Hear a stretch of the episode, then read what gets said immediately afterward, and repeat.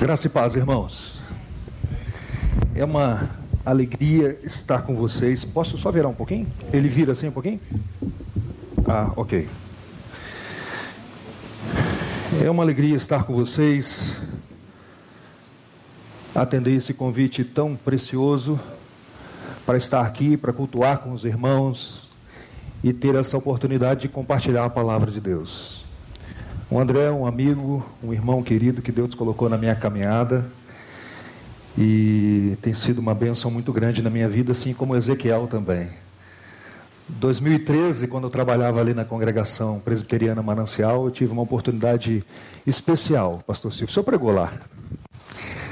E Ezequiel era aquele que ministrava o louvor, e todas as vezes, todas as vezes que eu terminava a pregação, ele já estava com uma, uma canção preparada para para aquele momento final, onde a gente terminava ali orando e louvando a Deus.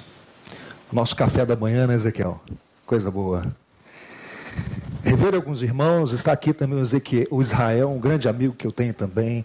Os irmãos da banda são especiais, chegaram para a minha vida agora recentemente, né? Já estamos aí com esse contato tão gostoso. Vi outros conhecidos aqui também. Para mim é um grande privilégio estar com vocês nessa noite. Queridos, eu queria convidar a igreja a abrir a sua Bíblia em Marcos capítulo 10. Marcos 10.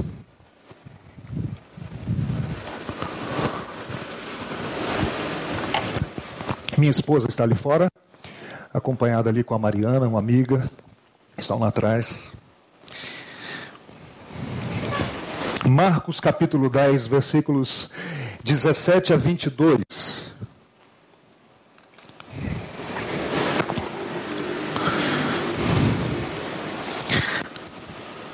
Eu vou projetar o texto também. Eu estou lendo aqui na, na Ara.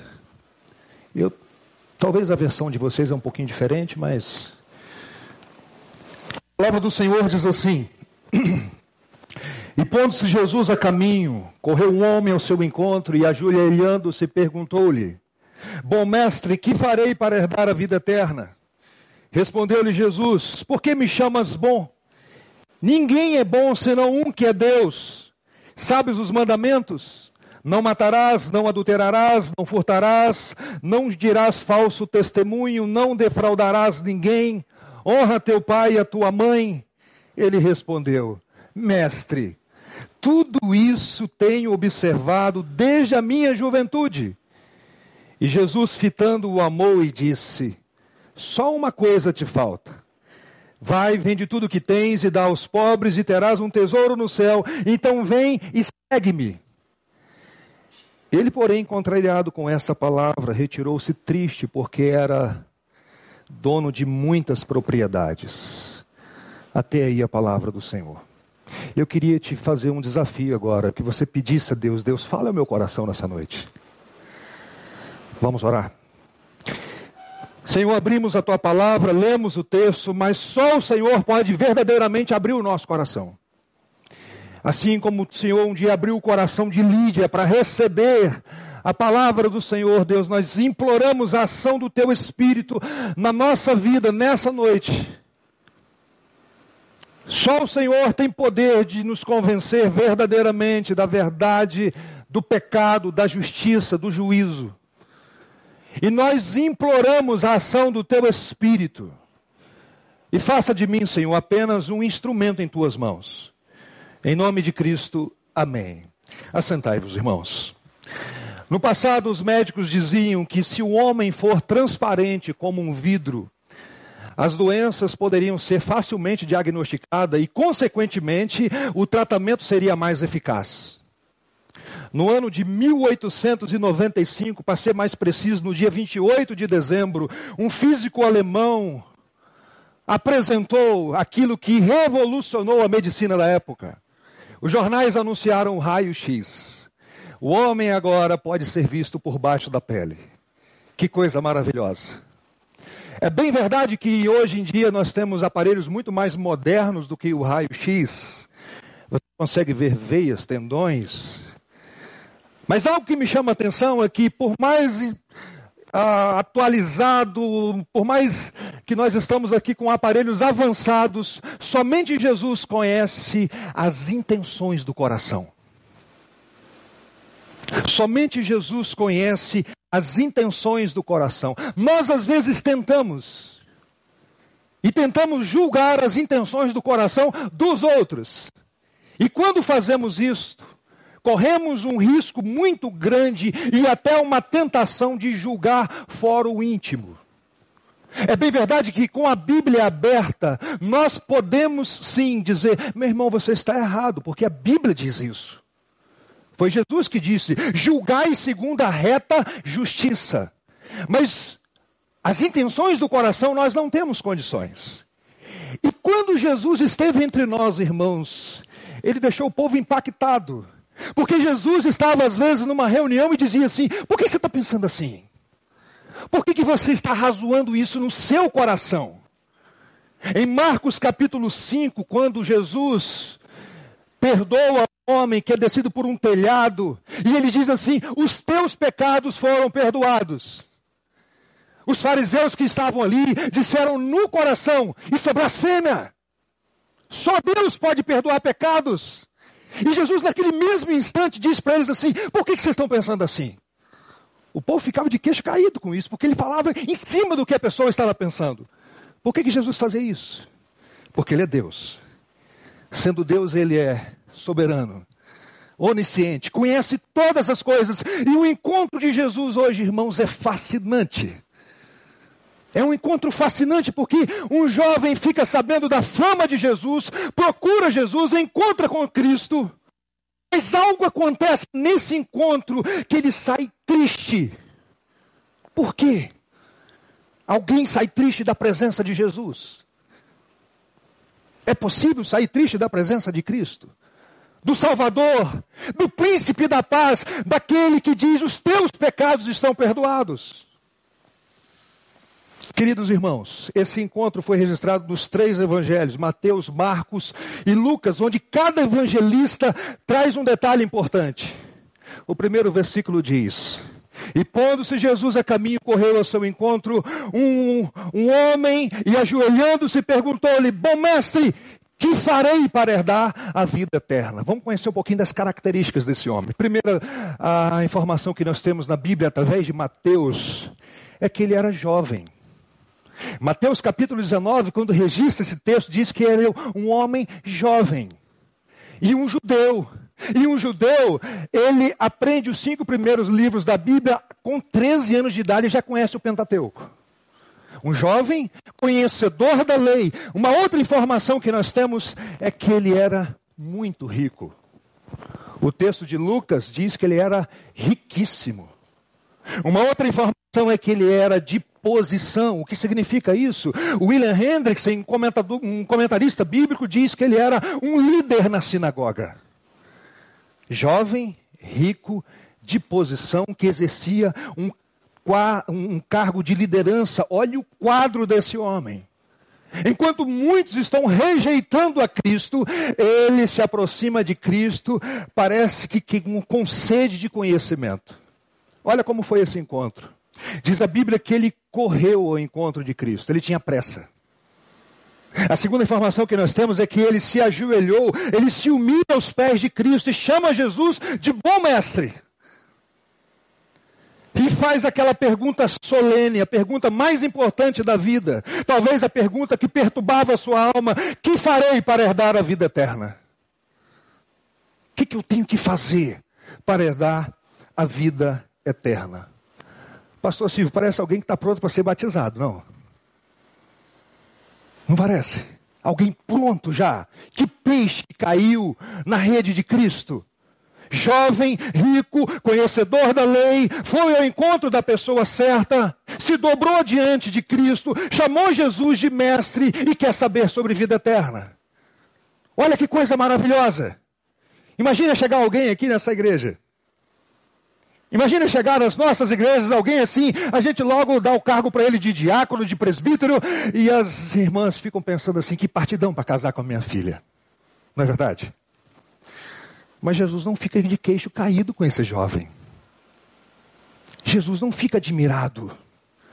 Jesus não fica assim, onde você estava? Como eu não te achei até hoje? Eu fico sim, eu fico assustado, porque Jesus ele foi rejeitado por muitos em vários momentos. Chamaram Jesus até de endemoniado. E quando chega um jovem desse com essas características, Jesus não fica de queixo caído. Por que, que Jesus não fica de queixo caído, Ezequiel? Por que, que ele não fica assim admirado? Porque o Senhor não vê como um homem. O homem vê o exterior, mas Deus vê o coração. E Jesus questiona as nossas motivações. Porque Jesus conhece o que está, o que está por trás das nossas daquilo que nós fazemos, das nossas ações. Ele sabe o que, o que me motivou a estar com vocês aqui nessa noite. O homem é capaz de ver por baixo da pele, mas ele não tem condições de ver as intenções do coração. E infelizmente, irmãos, nós fazemos muitas coisas nessa vida com a motivação errada. Tim Keller diz que se você esperar ter uma motivação totalmente pura para servir a Deus, você nunca vai conseguir. Mas preste atenção em algo que é sobre isso que eu quero falar com vocês nessa noite. Quando essas motivações erradas não são convertidas durante o processo, o final é frustração. É o que aconteceu com esse jovem. Vou repetir. Quando as nossas motivações erradas não são convertidas durante o processo, o final é frustração. E Jesus quer consertar as nossas motivações, e olha como Cristo trabalhou com esse jovem. Jesus, então, no versículo 18, diz assim: Por que me chamas bom? Ninguém é bom senão um que é Deus. O que Jesus está fazendo com esse jovem? Que se aproxima de Cristo, que se ajoelha diante de Cristo, que pergunta sobre vida eterna, e Jesus responde para ele assim, na lata: Ninguém é bom, senão um que é Deus. Primeira coisa que Jesus está fazendo é corrigindo o conceito de bondade desse jovem. Jesus não está dizendo assim, eu não sou bom. O que Jesus está dizendo é o seguinte: você não é bom. Porque ele se achava bom. Olha o que o texto de Mateus diz. Eu aperto aqui, né, André? Pronto. Em Mateus, ele se aproxima de Cristo dizendo o seguinte: Eis que alguém aproximando-se lhe perguntou: Mestre, que farei eu de bom para alcançar a vida eterna? O que, que eu tenho que fazer de bondade para alcançar a eternidade? Perceberam? É muito interessante isso, irmãos, e eu estou aqui nessa noite com essa expectativa. Porque é muito fácil imitar a atitude desse jovem. Quando Jesus um dia estava ensinando sobre oração, e é gostoso ouvir Cristo falar sobre oração. Olha o que Jesus diz: Pedi e dar-se-vos-á, buscai e achareis, batei e abrir-se-vos-á, pois todo o que pede recebe, que busca encontra, o que bate e abrir-se-lhe-á. O qual dentre vós é o homem que, se porventura o filho lhe pedir pão, não lhe dará pedra? Ou se lhe pedir um peixe, lhe dará uma cobra? Ora, se vós, que, que são o quê? Que sois o quê? Maus. Jesus diz para o papai e para a mamãe aqui nessa noite assim: Você que é uma boa mãe maravilhosa, você não faz isso. Ele diz assim: Você que é uma, que é uma pessoa má, você não faz isso. Imagine um Pai Celestial que é bom. Preste atenção em algo, irmãos. Do ponto de vista da justiça civil, ou seja, do olhar do homem, Existem pessoas boas, claro que existe. O cidadão de bem, o famoso cidadão de bem. Mas do ponto de vista da justiça divina, não há um justo sequer. Não há quem entenda, não há quem busque a Deus. Do ponto de vista da, do olhar de Deus, ninguém é bom, senão um que é Deus. Porque até os nossos atos de bondade estão misturados com o nosso pecado. Quando a luz de Cristo, aquele que sonda e conhece o nosso coração, quando ele vai revelar o que verdadeiramente motiva, ah, irmãos, só Deus é bom em essência. E Jesus vai mostrar para esse jovem essa verdade, porque Jesus está aqui desconstruindo uma mentalidade equivocada sobre a relação da bondade humana. Como que Jesus vai mostrar isso? Primeira coisa que ele faz, ele leva o jovem para a lei. Sabe os mandamentos? Não matarás, não adulterarás, não furtarás, não dirás falso testemunho, não defraudarás ninguém, honra teu pai, a tua mãe.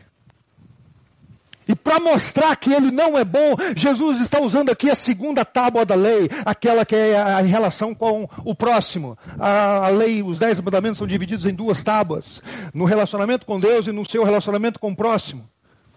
E Jesus está usando aqui a segunda tábua da lei. E ele usa então a lei de Deus, e é interessante que este é o método evangelístico de Cristo.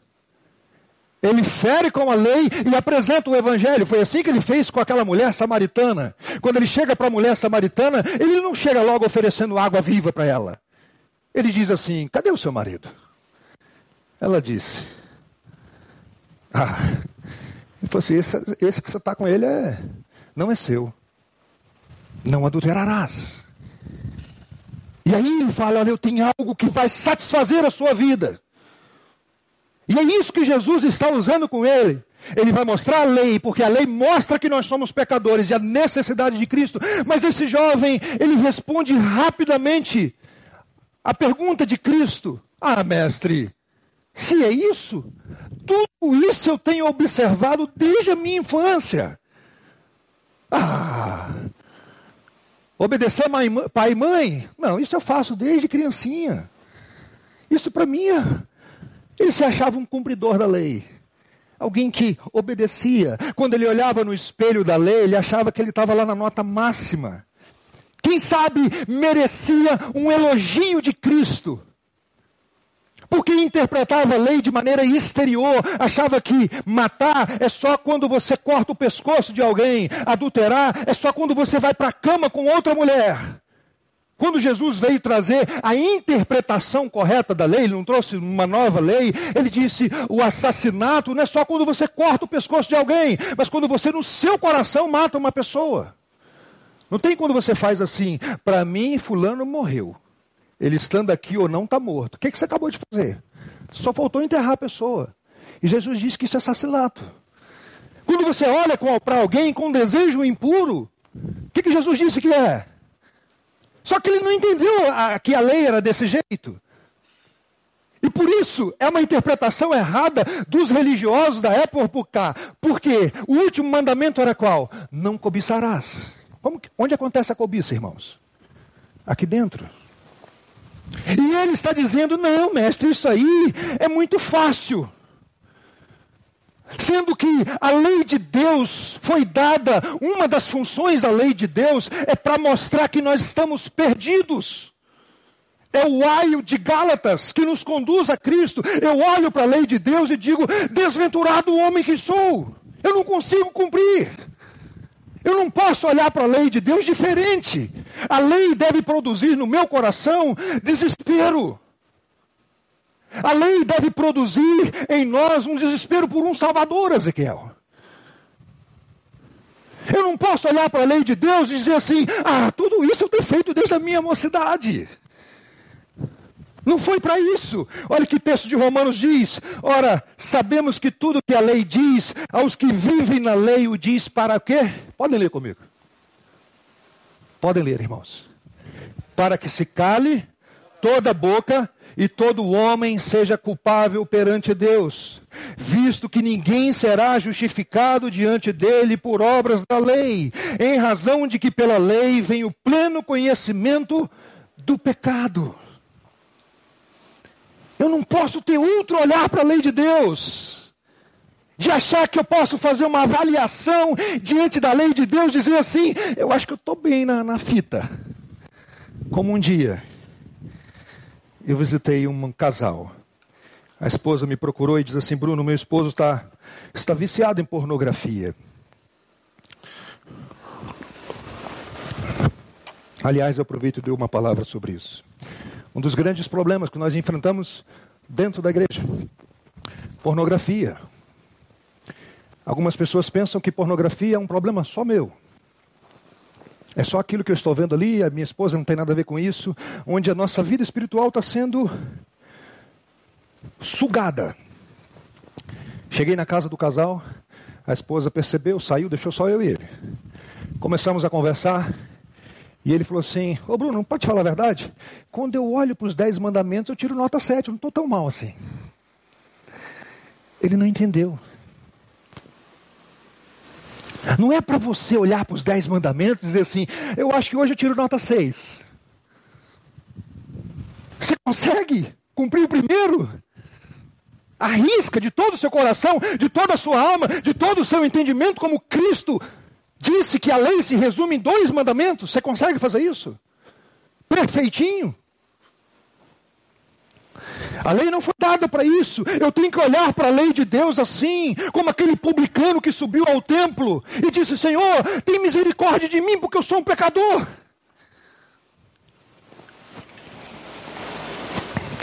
Olha o que esse autor diz. Ele tem um livro chamado Lei e Graça, um livro muito bom.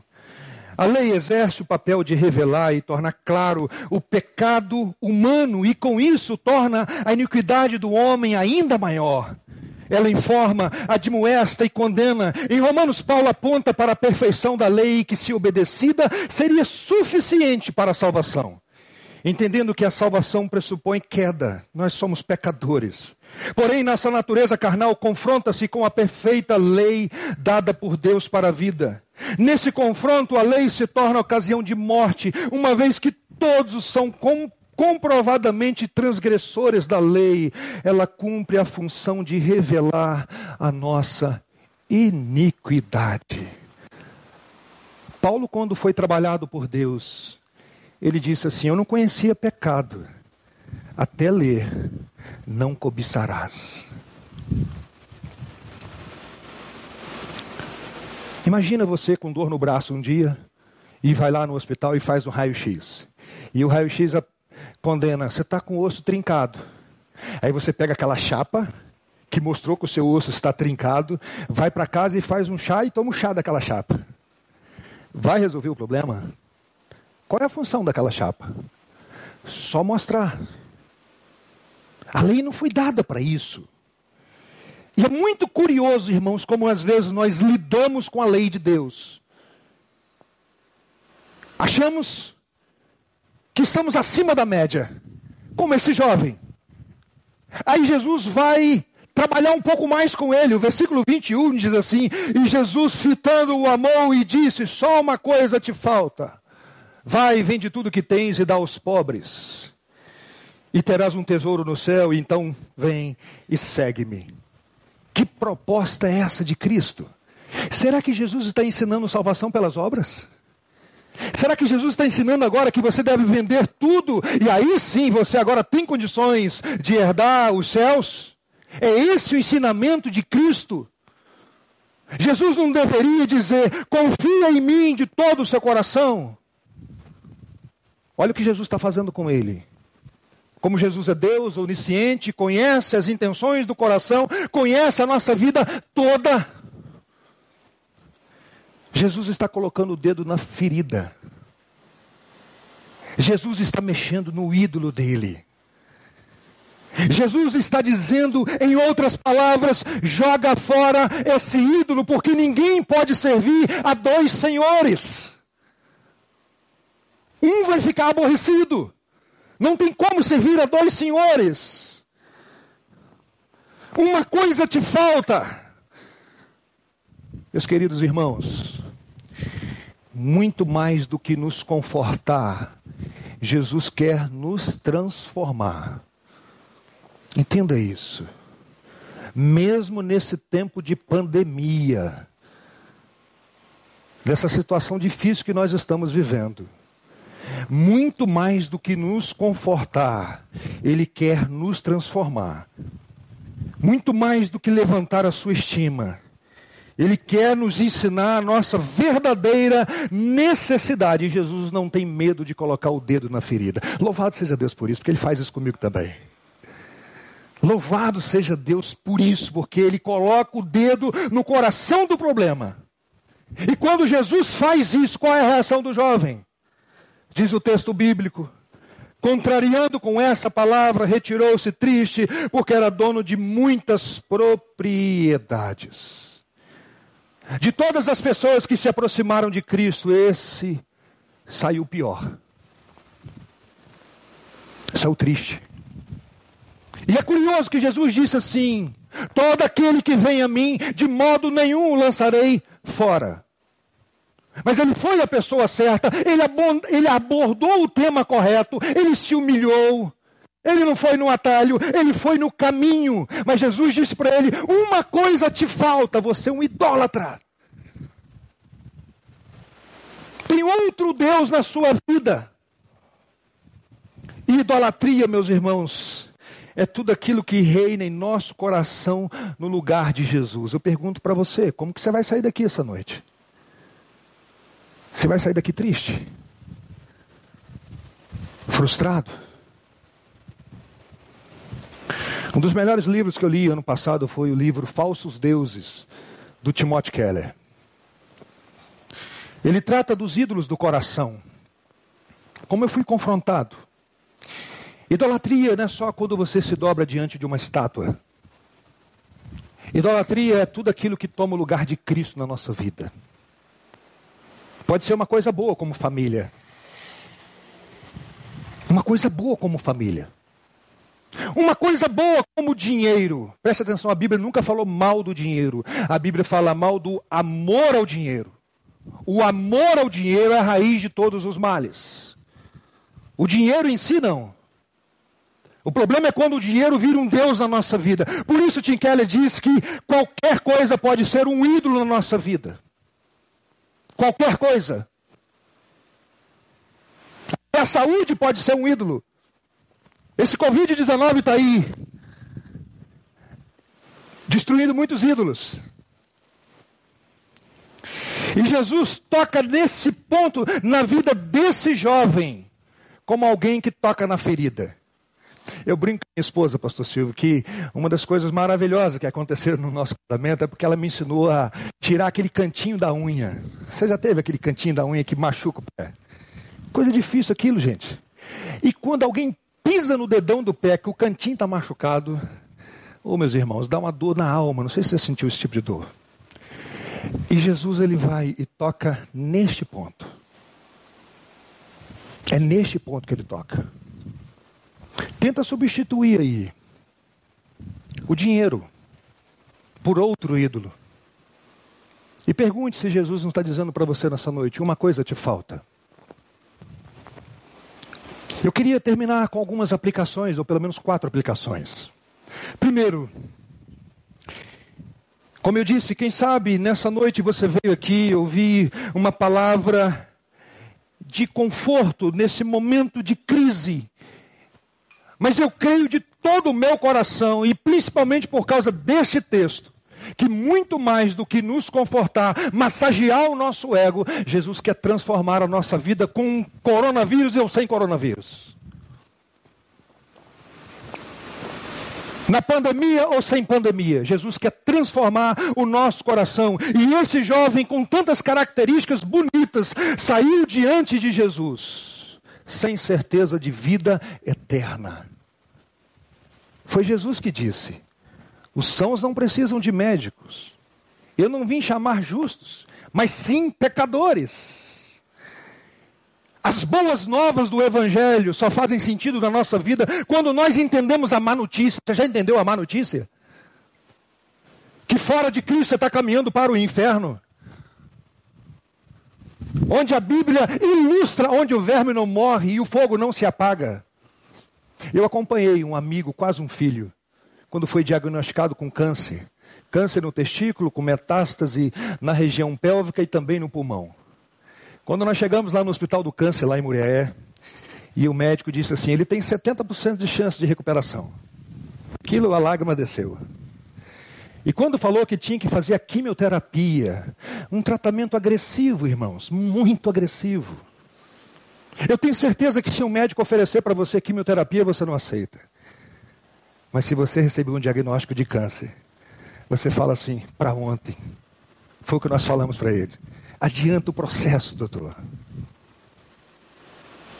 Se você entender a má notícia, entender que fora de Cristo você está perdido, fora de Cristo você está caminhando para o inferno, e que hoje você pode sim se arrependendo dos seus pecados, se reconciliar com Deus através de Cristo Jesus, o único mediador entre Deus e os homens. A minha oração é que o Espírito te convença dessa verdade e que você saia daqui alegre por ter encontrado o Salvador perfeito. A segunda aplicação que eu quero fazer. O que Jesus fez com esse jovem, ele vai fazer um dia com a humanidade inteira. Ele vai revelar as intenções do coração. Aquilo que passa batido diante do olhar humano, um dia vai ser revelado. Ele sabe o que, tá, que está por detrás de um bom dia, que muitas vezes é um bom dia da boca para fora. Quando alguém te pergunta, você está bem? Claro que eu estou bem, estou bem nada. Ele sabe o que está por detrás do nosso sorriso. Infelizmente, nós fazemos muitas coisas nessa vida com a motivação errada. E repito, quando as nossas motivações erradas não são convertidas durante o processo, o final é frustração. Por isso, Ezequiel, precisamos pedir todos os dias: Senhor, transforma o meu coração. Transforma o meu coração. Não é verdade, irmãos, que o Evangelho é só para o início da fé cristã. Você precisa ouvir o Evangelho todos os dias. Não é verdade que Jesus te salvou, agora diz assim, agora é com você. Não, não é com você. Você precisa de Cristo o tempo, o todo. É o Evangelho de Cristo o tempo, o todo. Todos os dias eu preciso ouvir das boas novas do Evangelho, e essas boas novas constrangem o meu coração todos os dias. Todos os dias. E preciso orar como Davi orou, as palavras dos meus lábios, o meditar do meu coração sejam sempre agradáveis na tua presença, Senhor, rocha minha e redentor meu. Todos os dias o marido precisa ouvir o evangelho. Sabe por quê? Senão ele fica um marido com todo carinho. Rabugento. Legalista. Quando a Bíblia vai dizer assim: Maridos, amai vossas esposas como Cristo amou a igreja. Todo dia você precisa do evangelho, marido. Todo dia você precisa ser confrontado com a lei de Deus e curado com o evangelho. Da mesma maneira as esposas, da mesma maneira os filhos. Mas eu queria pensar também na possibilidade desse jovem ter sido sincero com Cristo. Para para pensar na possibilidade de sinceridade. Ele estava ali com toda a sinceridade, não querendo um elogio, e existe, irmãos, uma ideia de que o que importa é a sinceridade. Já ouviu isso? Eu ando errado na vida, mas eu sou uma pessoa sincera, eu não tento esconder. A sinceridade não salva. Não basta ser sincero. Você pode sim, sinceramente, chegar na rodoviária ali, querendo ir para o Rio de Janeiro, entrar no ônibus para Belo Horizonte. A sua sinceridade não vai te levar para o Rio de Janeiro. Quando você acordar, você vai estar lá em Belo Horizonte. Você precisa da verdade do Evangelho. É por isso que Jesus diz para a mulher samaritana: importa que os adoradores o adorem em espírito, sinceridade, mas também em verdade. Essas duas coisas precisam andar juntas. Uma coisa te falta, disse Jesus para ele. Quarta aplicação, irmãos. Eu preciso dizer para vocês também que, como convertido, eu ainda luto com idolatria. Nós achamos que idolatria é um problema dos outros. Nós, evangélicos, não, não temos esse problema. Por que, que João diria isso? Falando para a igreja: Filhinhos, guardai-vos dos ídolos. Por que, que João falaria isso? E como diagnosticar os ídolos da nossa vida? Mais uma vez eu vou recorrer ao Tim Keller. O verdadeiro Deus do seu coração é aquilo em que em seus pensamentos se concentram sem menor esforço, quando nada mais requer a sua atenção. com o que você tem prazer de sonhar acordado. Já sonhou acordado? De olho aberto? O pensamento começa a viajar, não é isso? O que ocupa sua mente quando você não tem nada mais para pensar?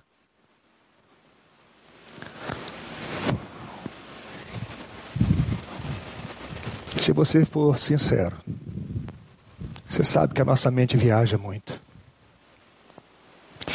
E eu oro, irmãos, para que o Espírito Santo nos coloque aos pés da cruz de Cristo, como disse o Valdir aqui nessa noite. E que continue transformando o nosso coração, a minha vida, e nos fazendo reconhecer que nós somos pó. Que não temos do que nos vangloriar diante dele Martinho Lutero dizia que o homem foi criado do pó da terra. Enquanto ele não reconhecer que é pó, Deus não vai fazer nada por ele. Um dia o pastor estava pregando sobre isso, sobre a necessidade de reconhecer que é que nós somos pó e Deus é Deus. E o pastor foi fazendo aquela, aquela exposição tão clara, e o Espírito foi agindo na vida da igreja. Um irmão foi tocado por essa mensagem. E a gente não fala de coincidência, né? O pastor pediu aquele irmão para orar. E eu termino com essa história verdadeira. O irmão então se colocou em pé e disse: Senhor, nós te agradecemos, porque nós somos pó e o Senhor é Deus. Tu és grandioso, nós somos apenas pó. E ele começou a interceder no final. Ele diz: Eu quero agradecer ao Senhor. Porque o diácono da igreja ele acha que ele é muita coisa, mas ele é pó também. Eu quero agradecer ao Senhor e pedir a bênção do Senhor, porque a esposa do pastor está esperando um pozinho. E no final ele orou: Senhor, agora leva essa poeirada para casa. A coisa entrou na cabeça dele.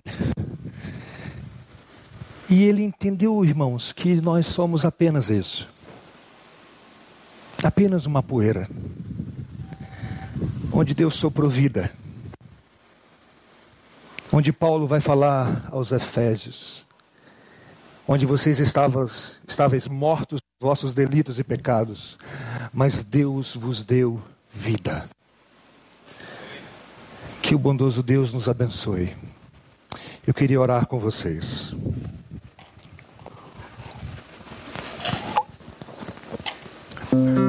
Se você pudesse colocar de pé, vamos falar com Deus.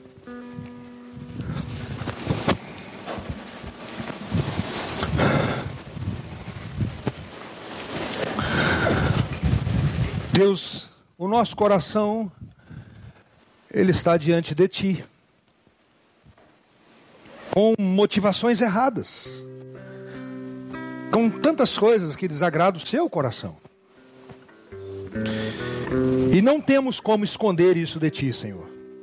Não temos. Mas tu és poderoso para nos sondar e ver se há em nós algum caminho mau e nos guiar nos caminhos eternos. Para converter as nossas motivações erradas durante essa caminhada. Ó oh Deus, imploro uma visitação especial do Senhor na minha vida e na vida dos meus irmãos. E se há alguém aqui nessa noite, Senhor, que ainda não se dobrou aos pés de Cristo Jesus, Tu és poderoso, assim como um dia o Senhor converteu o apóstolo Paulo Tu és poderoso para transformar. Tu és poderoso para regenerar. Onde a tua palavra diz que teu espírito sopra onde quer. Ó oh Deus, visita-nos nessa noite. Em nome de Cristo. Amém.